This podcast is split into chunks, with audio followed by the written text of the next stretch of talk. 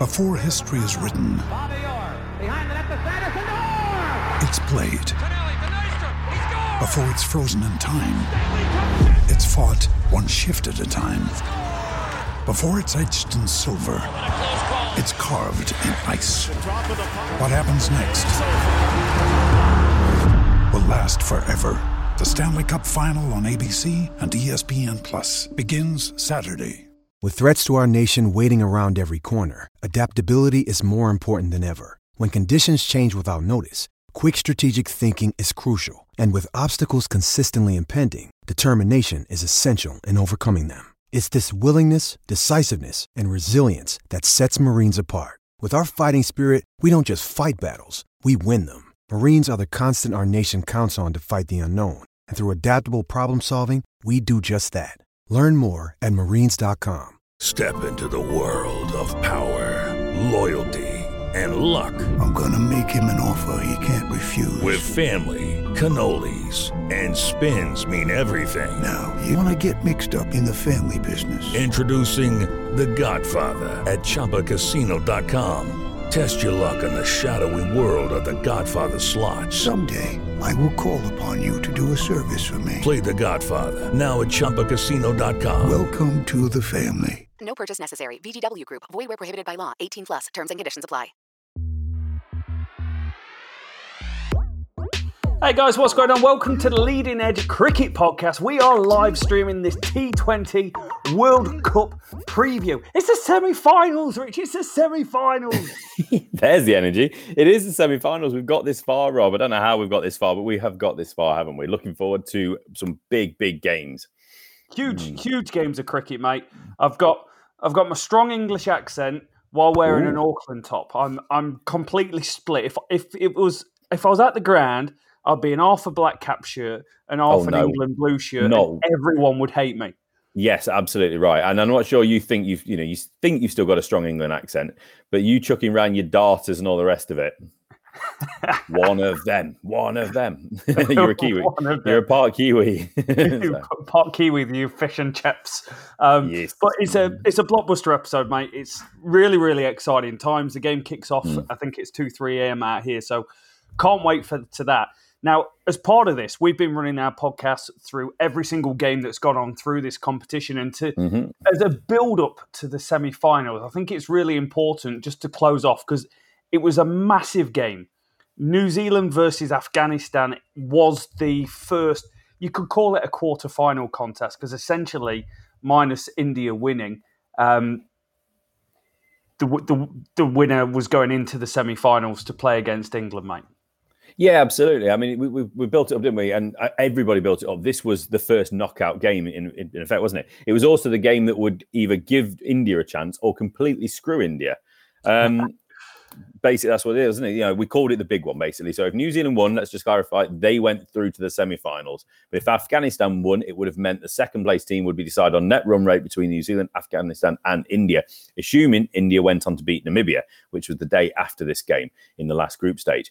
Uh, but obviously, this was all made completely irrelevant as New Zealand clinched an efficient, clinical and convincing eight-wicket win with eleven balls left in this encounter. Um, so let's get us up to date then. Afghanistan, they batted first up, Rob, didn't they? They put up a respectable but very under par one twenty-four for eight, which yeah. after stumbling to nineteen for three are five point one overs, no. You know, Bolt, Milne, Southee all grabbed an early wicket each, and the seamers all kicking on. It was never, ever going to be easy. Uh, so after this, it was always going to be a struggle. I would say Najibullah Zadran, batting down at five, did everything he possibly could to keep Afghanistan in the game with his forty-eight ball seventy-three. Um, when you get one twenty-four and you've got one bloke getting seventy-three, there's a lot of people not contributing. Um, Zadran hit nine boundaries, Robert, including three sixes. Three sixes, that is the same amount of boundaries as the rest of the team, basically. Wow. Three boundaries for the other ten blokes. Or, well, not quite the other ten blokes. It's some couple of people with the pads on, not responsible. Um, Gulbuddin Nabe, fifteen. Mohammad Nabi, fourteen, with the only others to stick around for a little bit. Credit must go, though, to your bowlers, Rob, your darter Kiwi bowlers, uh, who all produced some fantastic performances and figures. Trent Bolt led the way, three for seventeen. Tim Southee, two for twenty-four. One of the leading wicket takers in T twenty cricket ever. Adam Milne, one for seventeen, and Jimmy Neesham, one for twenty-four, all off their allotted four overs. Ish Sodhi also grabbed himself a wicket. New Zealand with the bat, eighteen point one overs it took them to overcome the Afghani total and claim their place in the upcoming semi-final. Uh, openers Martin Guptill, twenty-eight of twenty-three, and Daryl Mitchell, seventeen of twelve, got them off to a steady start. But once they both departed, it was down to skipper and absolute steady superstar. I don't know how to describe Kane Williamson in another way. That's what he is. Uh, De- Kane Williamson and Devon Conway, they saw them home. Williamson finished forty not out off forty-two balls, very steady, whilst Conway thirty-six not out off thirty-two.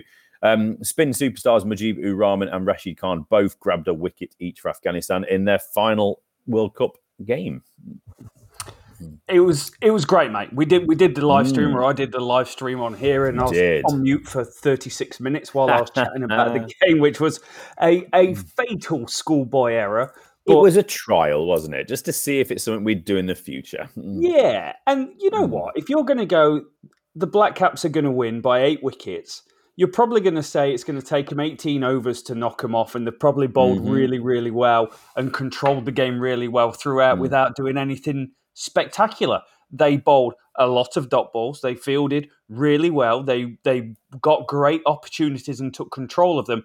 And I think what was in, important, Adam Milne was exceptional. He bowled mm-hmm. in the power play and they got away with it. They got extra overs of him early doors because he has been expensive throughout the competition. This was his best performance. Jimmy Neesham's mm. a bowler that can go at nines and tens quite easy without batting an eyelid. He went at sixes. So they got great mm. utilisation from their seam attack to back up Bolt and Southee doing spectacular Bolt and Southee type things.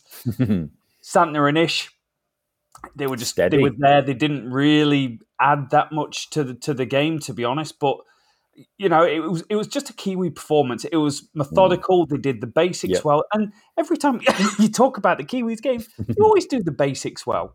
And they yeah. always, you know, they don't go for many and they don't score very quickly. It's the same plan every time. Germany, I keep saying it. New yep. Zealand are the German football team of this Cricket World Cup. Mm-hmm. Efficient. Efficient. Without got the solid players, good players, but they don't have those superstars or those those yeah. flair players, maybe. So anyway, New Zealand got themselves through to that semi-final. Well, well deserved. But let's just wrap up the last couple of games. Pakistan, Scotland. So Pakistan, they completed the set to finish with a one hundred percent record in Group B as they grabbed their fifth win by a margin of seventy-two runs against a Scotland team. It's probably polite to say they found it increasingly tough in the Super twelve stage of this World yeah. Cup. Um, Pakistan, superb, only unbeaten team, weren't they? So they batted first. They got a total of one hundred eighty-nine for four. Babar Azam, top scoring with sixty-six of forty-seven, eight boundaries, including three sixes. Uh, fellow star opener Mohammad Rizwan was removed at the end of the power play for just fifteen. So that's not happened very often in this competition. So how would they respond? Well, pretty well, Rob. Um, Pakistan went for eight uh, with a score on fifty-nine for two. So Scotland did have a little little look in there, didn't they? They had a little chink in the armour of Pakistan, but it didn't really mean much. So Um, as much as Scotland would have been satisfied at that point, Pakistan just rolled on. Mohammad Hafiz struck a fluent nineteen ball thirty-one, and then Shoaib Malik took the innings home with a lovely and brutal uh, unbeaten fifty-four off just the eighteen deliveries. A brilliant display of six hitting with him clearing the rope six times in his short but brilliant innings. I think only one four in, in amongst all that. Um, Chris Greaves, that's hard to deal with it, isn't it? Chris Greaves grabbed two for forty-three, with the other two wickets going to Safian Sharif, one for forty-one, and slow left armour Hamza Tahir, who took one twenty-four and bowled well as he only went for two boundaries in his four overs, which when you think about some of the uh, destruction going on, that's really, really respectable figures for Tahir. Um, Scotland started okay again, but as they were trying to get the innings moving, they lost a clump of top order wickets, finding themselves reduced to forty-one for three in the eleventh over. So that run rate's never going to cut it on that chase, but at least they weren't throwing wickets away in the first ten. Uh, Richie Berrington batted well to hold the innings together with well-deserved half-century, finishing not out on fifty-four of thirty-seven. He'll be proud of that one. Um, Scotland battered the overs to finish one hundred seventeen for six. Uh, Pakistan, as you'd expect, bowled well yet again. It's just what they seem to do. We spoke about New Zealand, Pakistan, very, very similar. They're just going about the business very quietly and very efficiently in some respects. Shalom Khan uh, led the wicket takers with his stingy two for fourteen off four, with seamers Haris Rauf, Asif Ali and Shahid Shah Afridi all grabbing a wicket each. So Pakistan march on as the only unbeaten team left in the competition, and they must now be seen as favourites to take home the trophy. Um, especially when you consider how well they've done after the lack of match practice before the event and the change of the coaching setup. This has been a brilliant achievement by this Pakistan team.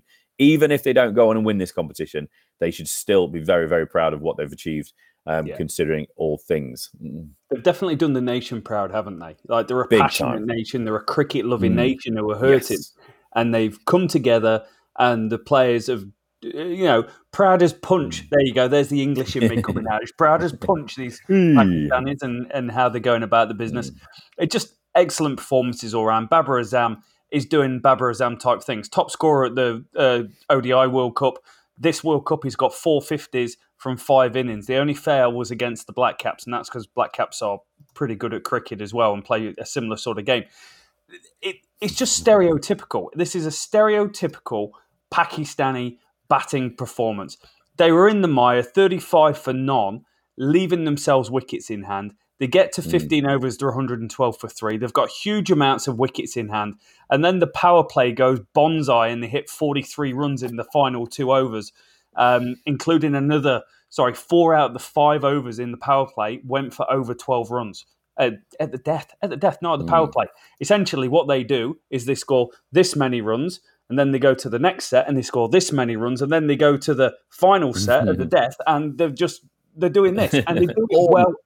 Amazingly, every single time when we see teams struggle when it comes to the death because they've already lost wickets or they're picking out fielders mm. a little bit a la England against South Africa and the Rabada hat-trick. But Pakistan have just got a way of doing it. They're a very they're, they're well-rounded. I like well-rounded mm. people. I like well-rounded teams and they're a well-rounded cricket team playing well-rounded cricket. They certainly are, and they're going to be a big, big... Um... Well, they're going to be the big team to overcome, aren't they? You would hope that they would get themselves through to the final. They certainly deserve it. Uh, and we probably are a little bit biased when we, because they will be up against Australia in the semi-final that we'll get to and have a chat about very, very shortly. But we can't finish this chat of the uh, the group stage without wrapping up every single game, Rob. And this is the final group stage of the Super twelve. We did the qualifying competition. We've done the group stage. India, India, India, India. Not forgetting they were playing Namibia, but India. This is who we need to talk about now, isn't it? Yeah. uh, so let's just go through it first and then we'll just chat a little bit more around it. So after the outcome, obviously, the New Zealand-Afghanistan game, this was basically a dead rubber. Um, the last game of a gripping group stage. I don't care if anyone criticises this competition. Excuse me, Indian head coach. Um, this has been a great competition, but this obviously ended with a predictably convincing win for India. They claimed a nine-wicket cruise of a win, with K L Rahul seeing them home with an unbeaten fifty. So Namibia, once again, they, well, they batted first in this one, but they once again put up a respectable total, one hundred thirty-two for eight for this one. Uh, Stephen Bard and David Vyser were the top performers with twenty-one and twenty-six, respectively. But it was the Ravi spin duo, uh, Ashwin and Jadeja, that proved the keys for the Indian attack. Ravichandran took himself three for twenty, and Jadeja Uh, claimed a man of the match worthy three for sixteen. J J Bumrah also did J J Bumrah things, two for sixteen for him. Um, Rohit Sharma, who has uh, recently, I think yesterday, was announced as Virat Kohli's successor as captain of the T twenty side, got things off to an absolute flyer again, hitting fifty-six off thirty-seven before being dismissed by Jan Freiling, the only Namibian bowling success of the day. Uh, Suryakumar Yadav joined Rahul and struck twenty-five off nineteen to get India over the line, with Rahul's unbeaten fifty-four in just thirty-four balls.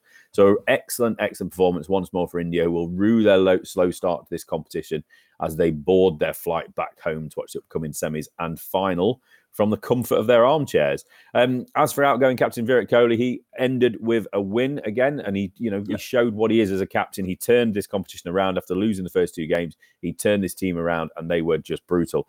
Um, but for his batting, though, it's a bit of a sad end in the T twenty world, isn't it? Because he basically all he's got for the, you know, to show for his batting is a bit of pad rash.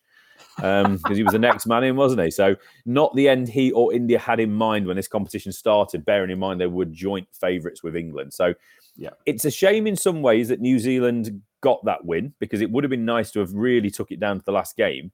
But obviously it wouldn't have been a shame, or, or you won't see it as a shame, because obviously I, I assume India would have uh, would have topped it on net run rate. I'd uh, say if so, it had have gone down there. So I think the question yeah. is, if India had a better draw, as in they played Namibia and Scotland, Afghanistan in the first three games, and then yeah. New Zealand and Pakistan, are we looking at a different outcome where they've gone and they've won the group?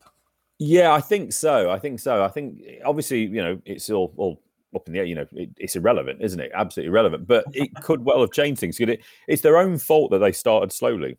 Yeah. You know, yes, they were up against the better teams, but you have to be ready. You have to be prepared. They were playing I P L until, you know, a little while before. So maybe that's where the issue, you know, there's the obsession, and I'm not using that as a critical word, but their obsession with I P L has meant that it took them time to bed together as as an Indian T twenty eleven, yeah. rather than a disparate group of eleven individuals that then came together eventually.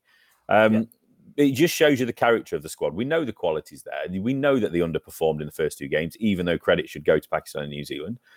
But they showed the quality and character that they came back. They showed what they did against England. They, this India setup has got grit, it's got determination, it's got fight, it's got all those things. And they came back, yes, against the lesser nations, but they still had to get those results. And they had to get them really, really convincingly and efficiently, didn't they, as well? Yeah. Um, if they had have, uh, if the, if New Zealand, sorry, had have been beaten by Afghanistan, then the, the, the run rates would have been easily in India's favour.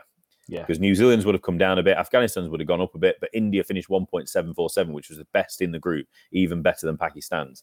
So they would have found themselves in the semi-final, but they've only got themselves to blame for not getting off the plane quick enough and getting, you know, hitting the ground and uh, and getting moving. I the way I look at it, I go, they've let themselves down. They, hands down, before we came into this tournament, to me, one of the favourites. Best players in the world. K L Rahul lighting it up in the I P L, top run scorer two years in a row. Rohit Sharma, the best opener mm. in world cricket, test match, one dayer, T twenty. He can play all the formats. He can probably do well in the back garden as well. Yeah. Why? Why did they put why? him at number three at the start of the tournament?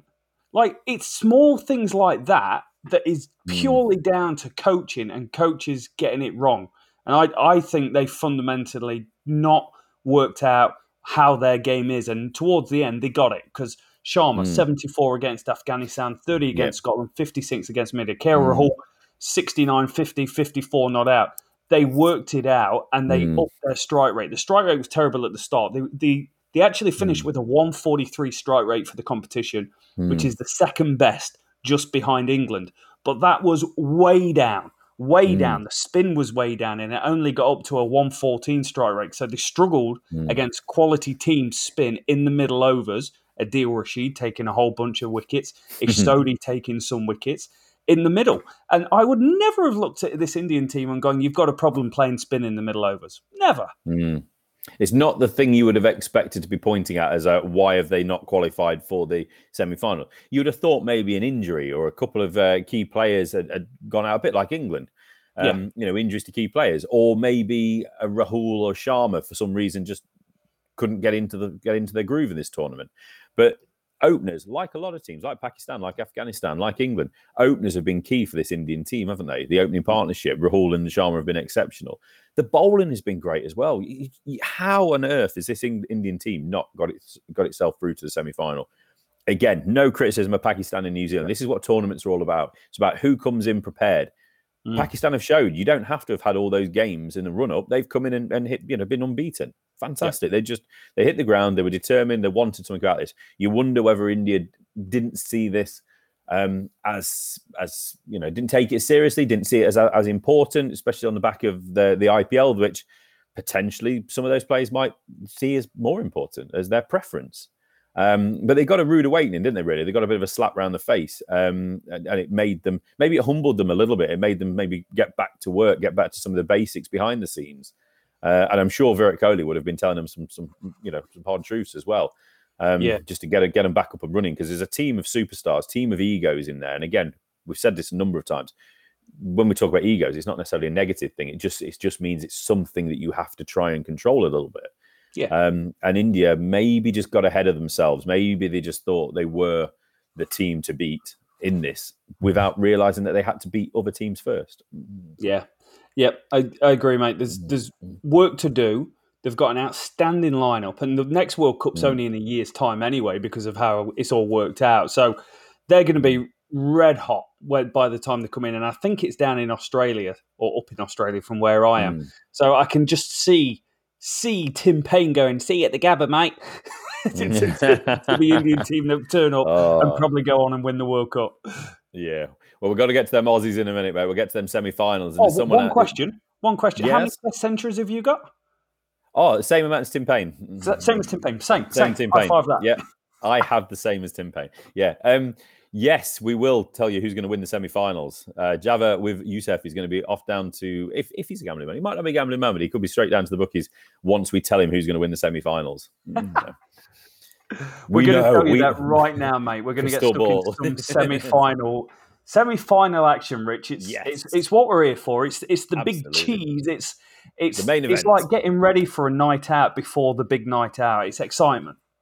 Absolutely, absolutely. Yeah, we've got two crackers coming up, haven't we? So if we just quickly just mop up where we are. So uh, obviously England and Australia qualified out of Group one, both on eight points. South Africa just missing out despite beating England, and then Pakistan and New Zealand. So that's where we are. Who's playing, Rob?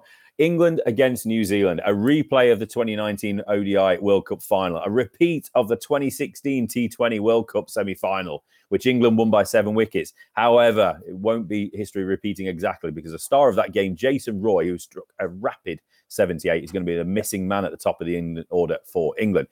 Uh, hamstring injury, obviously sustained it in their last game against South Africa, has ruled him out the remainder of the competition. James Vince, never far from an England squad, was called up as his replacement. We should just call him England's squad shadow man. He's just always there, just waiting around the corner, isn't he?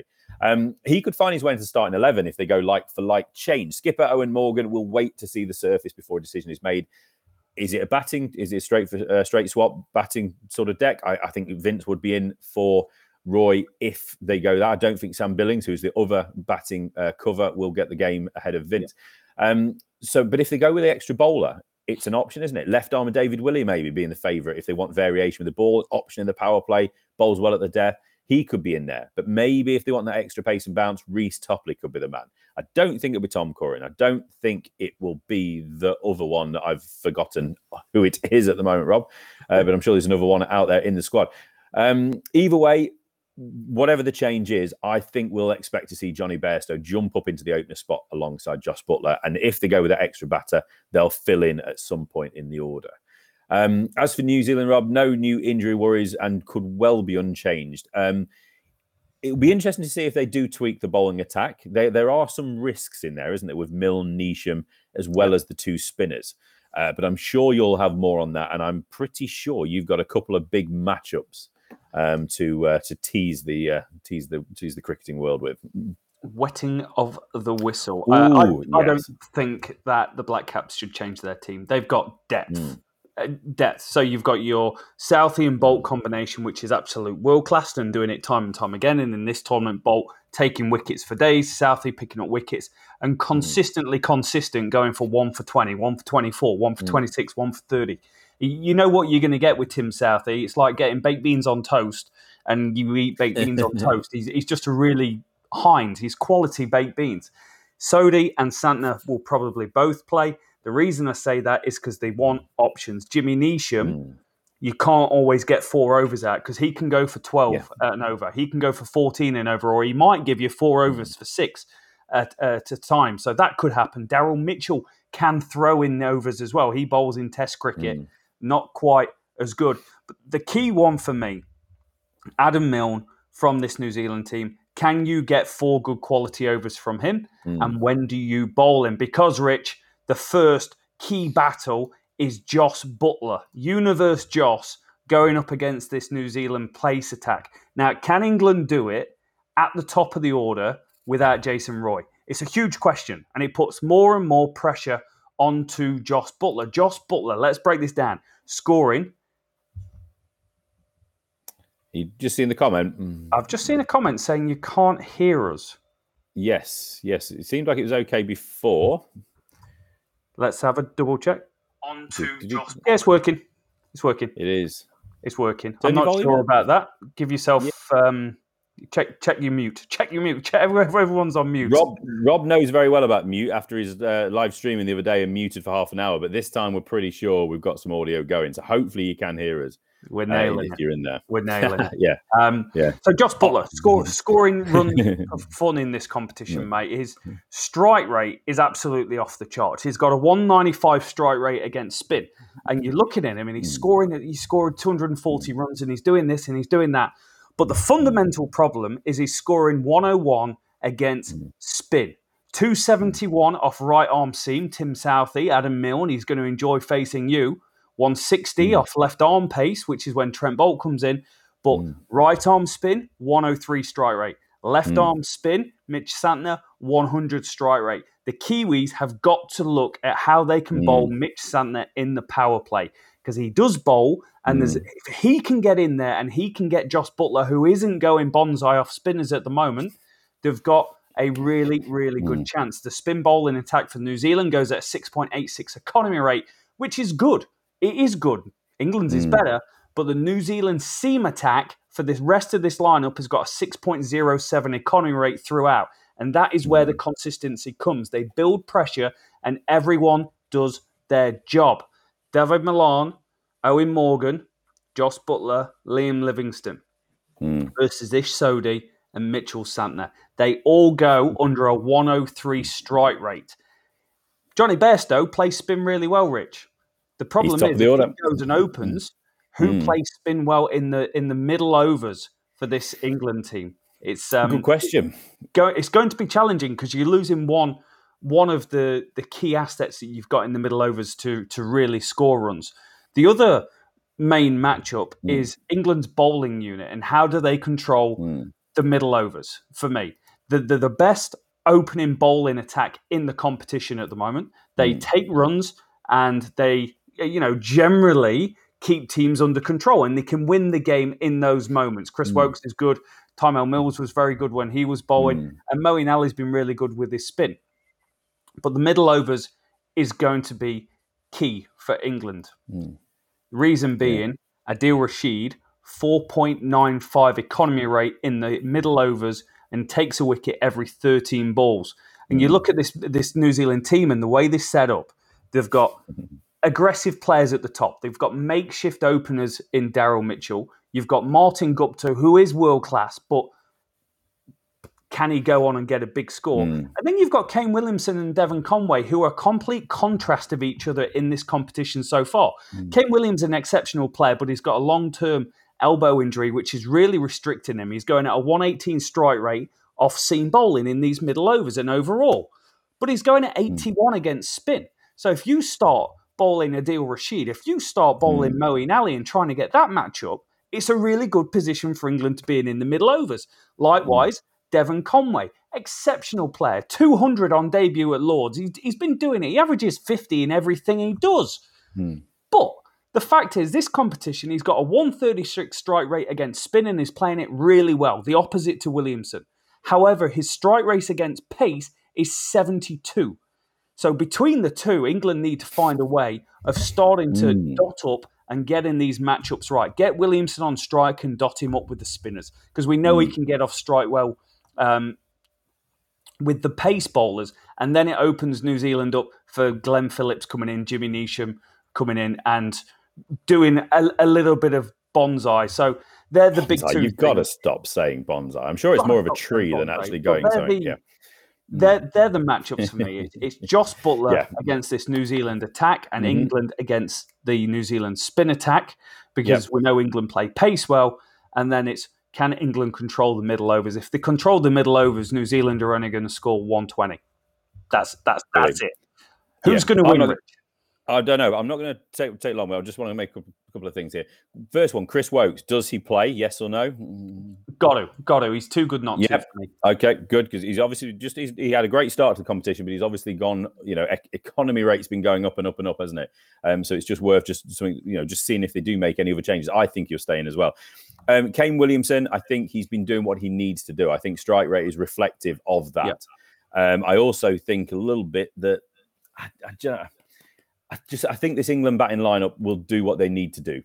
Um, I think Santner and Sodhi have been going pretty well, but they're not the best spinners in the world, are they? And I think England will be brave enough to take chances and take a risk against those spinners. It's not like your Adil Rashids, Mujibu Rahmans. It's not like Shalib Khan and others and Imad Wasim or the Indian spinners or whatever. These are pretty relative, well, relatively ordinary spinners um, in, in, in the world scheme of things, aren't they? In the world cricket. So I think England will have success against them. So I that's think you've, that. You've, I you've think got to um, you've got to go after Santner. You've got to pick yeah, your guy. He's the weak link, mate. Yeah, absolutely, absolutely. So for me, who's going to win? England. It's got to be. Come on. Woo. I no me, I, just me. I th- I think England are the better team, yep. and I think England are going to win. And Ooh, I think they're going to win Yeah, I think they're going to win for a few reasons. Um, Glenn Phillips can't get it off off the pitch from right arm seam bowling, nor can Devon Conway. There's your number four and five that's struggling against that. Um, Daryl Mitchell's a makeshift opener. I, I think he'll get found out. A lot of pressure on Guptill, a lot of pressure on Kane Williamson, who can't get spinners off the track. Um, and it's a very long tail. I just, I think England, even with injuries, are the stronger team out of the two here. And, you know, anyone watching who's just a general fan, who's not an England fan or not a New Zealand fan, they're going to turn around and say England's the better cricket team. Just the Kiwis overperform and prepare really well for things. So they won't be a pushover, but England will win. Absolutely, absolutely. I think that's the way it's going to go. I think it's going to be a hell of a game, but I think the big game, the best game of these semi-finals is going to be Pakistan-Australia, Rob. Um, so we are obviously very, very biased. We're looking forward to England, New Zealand. Rob, you're living in New Zealand. I live in England. We're both Englishmen. We are looking forward to that game. But Pakistan, Australia has to be the big one. Uh, Pakistan, as we said, the only unbeaten team in the group stage, up against this Australian team that seems to be getting stronger and stronger as the competition goes on. David Warner is back. He's back to form, Rob. Mitch Marsh has come in and added another dimension, especially with the bat. And Adam Zampa, is he still the leading wicket taker? Pretty sure he is from the group stage. He's certainly got the best figures in any game with that five for nineteen, I think it was, uh, the other day. Look, any seam attack as well that has a choice, that, you know, of basically the likes of Pat Cummins, Mitch Starc, Josh Hazlewood would be a match for any team on their day. As for Pakistan, what more can we say about this team? They have been exceptional. Led brilliantly as skipper and Babar Azam, who's been a star of the competition alongside fellow opener Mohammad Rizwan. Their partnership is sensational. The records, the stats, whatever you want to say, and just, just the eye test. They are absolutely brilliant as an opening partnership. Uh, Shaheen Shah Afridi, the big guy, he leads the attack brilliantly, spotted by Haris Rauf and Asif Ali, obviously, with the wile of spinners Shalib Khan and Imad Wazim. Such a bowling attack is full of variety, options, and no little quality. They're going to be needed to be on their A game, though, to suppress these Aussies. But that's a hell of a team uh, Pakistan have got at the moment. And as we've said, Pakistan always looked like a good team, but they just didn't seem to be able to put the results together. They're now doing that. This is a dangerous, dangerous Pakistan team, and Australia will also have to be absolutely on their game. What have you got for us, Rob? Come on, break it down for me, mate. Couple, couple of things. Gets warmed up. Right. Oh. So these these teams have played in U A E before, which is absolutely fine. That's that's really good for them.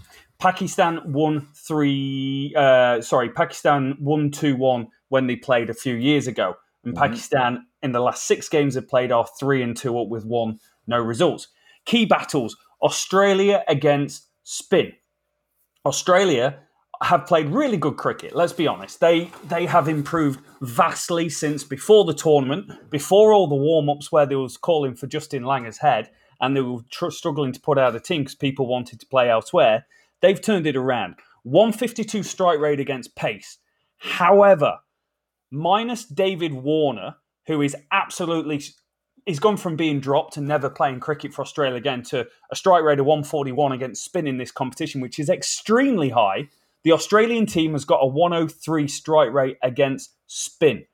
Get spin early into this attack. Finch is really, really poor against spin, a seventy-five strike rate. Matthew Wade, eighty-six. Glenn Maxwell, ninety. Steve Smith, the great Steve Smith, a ninety-four strike rate. This, it, this is a critical area of the game. If David Warner takes the strike and hits the spinners, great. No one even thinks about it. But the fact is, when you drill it down, you look at the individual players, you've got some players who are not pulling their weight. Particularly, the, the matchup that I really like is Imad Wazim, who's got a five point six seven economy rate and takes wickets early.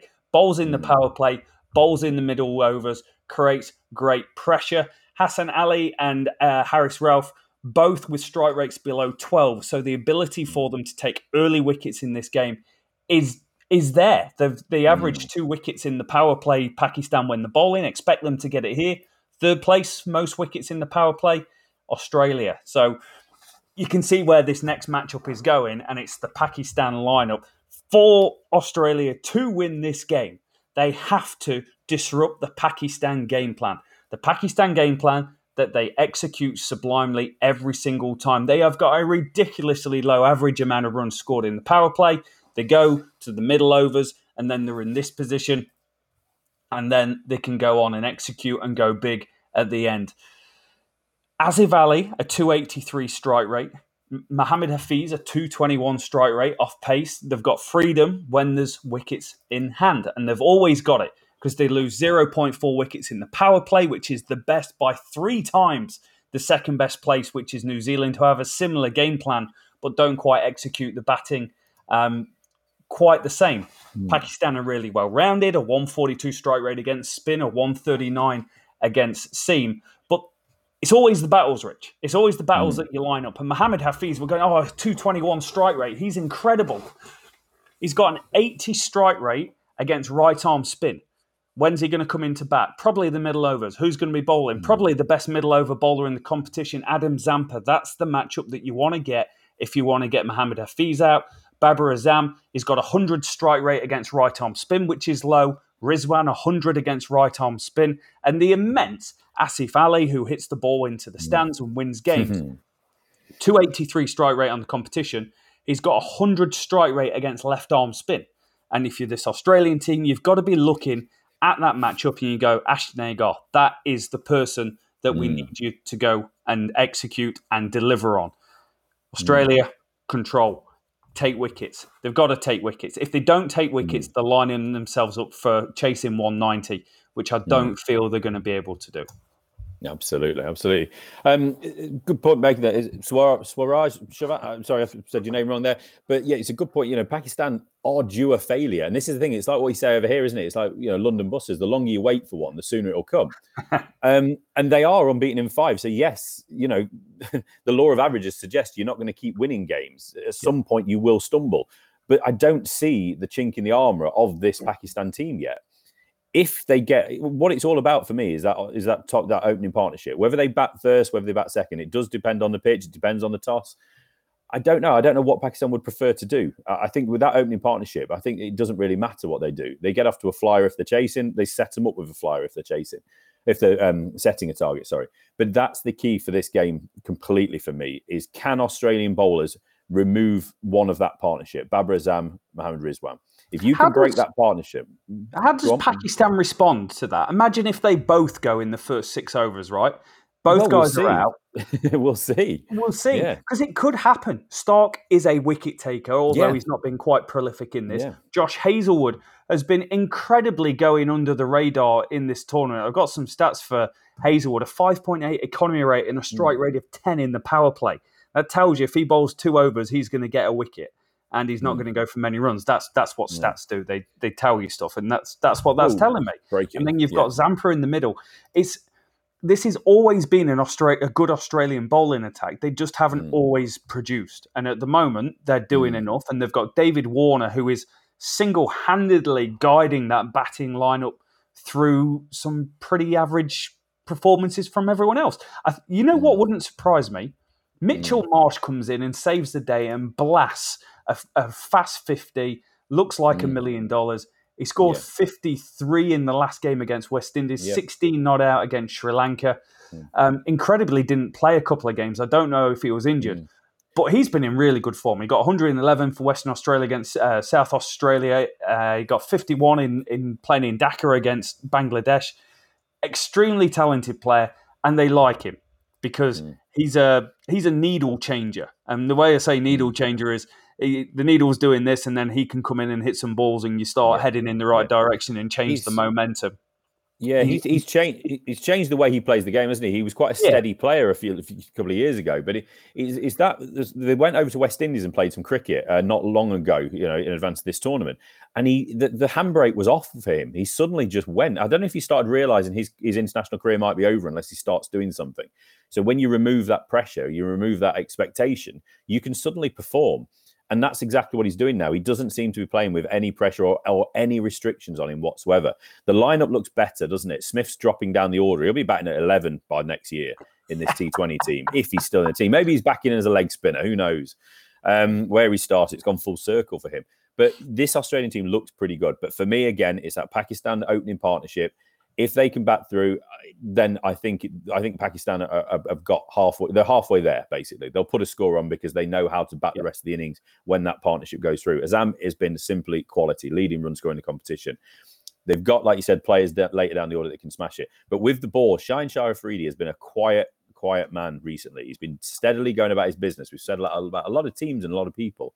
I think he's going to come big in this tournament. I can see him getting three or four wickets and, you know, and being part of the reason they either restrict Australia yeah. or bowl them out by setting a target. He's an X yeah. factor, isn't he? Yeah, absolutely. Um, t- talismanic sort of guy. You, I just, re- I really want to see Pakistan put under pressure. They were under pressure against the mm. Black Caps, but they. Uh, this, these are the stats: ninety-seven strike rate in the first six overs they go at, but they don't concede wickets. They move up to a one thirty-six and they score at two sixteen at the death, which is twenty runs on the strike rate ahead of England, who are in second. They've only been five wickets down going into the death once, and that was the closest game they had against the Black Caps. Mm. The one with eight balls to spare, thanks to Asif Ali starting to stick in the ball in the stands. Mm. So the thing that they really need, the Aussies really need, is either they need wickets or they need immense control, and that's what the Black Caps had when they challenged uh, Pakistan and, and gave them the best account so far in the competition. But I just want to yeah. see it. I want to see... I really enjoy watching, watching Babar Azam back, so I don't want to see mm. him out, but I want to see them challenged and have to do something different, because at the moment they've got blueprint, and they're executing to blueprint every single time they take the pitch. And no one, no one can get near them. Yeah, absolutely. Absolutely. So, um, yeah, if you want to take that one first before we before we wrap this one up, um, go for it, Rob. Pakistan's biggest challenge will be to bat first, putting a decent score against a good bowling lineup if they lose the toss. I uh, I agree with that. I agree. Mm. I think they're a very good chasing team. I think they're a hard team to get over in the middle overs. Mm. Um, they can, though, but they stretched themselves because Pakistan chose to go and field first in the last two group games that they played in. So they, mm. and that's clever, because, you know, when you're playing against lesser teams, you've already qualified. It's not just about winning the game of cricket. It's about what do we need to learn about ourselves to be able to make sure we go and win the World Cup. You're not mm. the World Cup winning team, the first group game that you go and play in, in these mm. competitions. And I liked the fact that they went and did that, and they posted big scores. They got one hundred eighty-nine, I think, um, in in one of the games, and and they've looked e- equally as good doing it. You could say. I'm I'm yet to see yet to see the weakness. Rich, what about you? Yeah, I'd, I'd, it's difficult. We, we you can go round in circles in this game, can't you? Really, with uh, with with who who could do what, what could happen. I think this is a really good comment. I think this is probably what I'd like to finish on with this conversation. Is yes, Pakistan bowling hasn't been on the pump. I think team delivering the first punch may go all the way, and I think that's kind of what we're, we're trying to say a little bit, isn't it? Is that if Pakistan bat first and Australia can get an early wicket, then it could be Australia's game. If Australia bat first and Pakistan can get a Warner or a you know, or Finch early, I think it could be Pakistan's game. So it's all about that. Who t- the team batting first, I think, is going to be under pressure, especially for that first six or so overs power play. Can they keep wickets in hand? You know, Australia would suit them as well if they can keep the openers going, because um, that's their real strength, isn't it? Finch, Warner, uh, you know, down the order, I'm not as impressed with Australia. When Smith comes in, and Stoinis has been pretty good, but he's not been great. Wade, you're then losing a little bit, aren't you? But Pakistan are more set up to provide a foundation to then smash from. So, yeah, I think that's going to be it. I think that power play of whoever bats first is going to dictate the game. I think Pakistan have got just enough to keep this run going a little bit longer. Um, yeah. I think the Antipodean in you, Rob, will be going the other way. Uh, you know what is the ideal final? I think for Pakistan cricket, they win, the Black Caps win, and they go and beat the Black Caps in the final. Because let's make no bones about revenge. It. Pakistan cricket hates New Zealand cricket right now at the moment. So at the moment, I think I think mm. if before the tournament, if you could have said, "What does it look like? Beat India, beat the Black Caps, win the competition." Mm. So there's every chance it can happen. So I take it you're going for a Pakistan victory. Yeah, I'm going Pakistan-England final. You're yeah. going New Zealand-Australia? Just um, to go the other way? No. Um, I England. think you'll recall that before we started this competition, we did the T twenty preview. One mm-hmm. of us, currently sat in New Zealand, turned around and said it'll be a Pakistan-England final and Pakistan will win. Wow. Okay, okay. Well, you're still going. I can't remember what I said. I probably had West Indies in there or something ridiculous. Uh, you, you had West Indies going deep, but you had England winning it. Ah, good. Well, I'm still there. I've still got a chance. Still got a chance. I can't wait for these games. I really can't. England, New Zealand is going to be great, but Pakistan, Australia is going to be greater. And that's going to be the big one for me. Uh, as an Englishman, obviously can't wait to watch this game a little bit later on today, though. Yeah. No spoilers. I will be not getting up at three a.m. for the game. I'll be watching it in the morning um, while I'm sat in this exact same spot, watching it, the replay live, avoiding the scores. It's it's the okay. future of cricket. Okay, I won't even send you an emoji. It'll be fine. It'll be fine. And can I just say before we wrap this out, um, Swaraj again, Australian middle order is not that inspiring in a chase, though. I agree. I absolutely agree with that point. It does not. I think if their top order fails, then I'm not putting money on their middle order. Absolutely not. So anyway, rally on. I've got to get some stuff done today, Rob. So I think that's time we put a pin in it for today. And then we jump back on after the semi-finals. Yep. Sounds great to me. Thank you so much for joining us. Thank you for all the interactions mm-hmm. in the chat, guys. We're just loving it. Loving the competition. Loving the interaction mm-hmm. with you guys. So keep it up. Right. Subscribe. If you are brand new around here, you can catch us on Twitter at Leading Edge Pod. And you can find the Leading Edge Cricket Podcast everywhere that podcasts are available. So uh, take a quick look. Thank you so much for listening, guys. We'll catch you next time.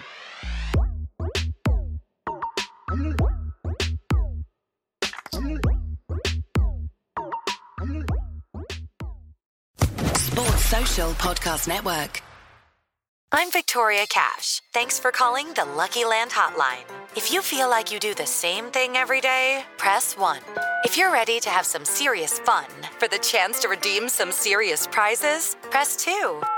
We heard you loud and clear. So go to Lucky Land Slots dot com right now and play over one hundred social casino-style games for free. Get lucky today at Lucky Land Slots dot com. Available to players in the U S, excluding Washington and Michigan. No purchase necessary. V G W Group. Void where prohibited by law. eighteen plus. Terms and conditions apply.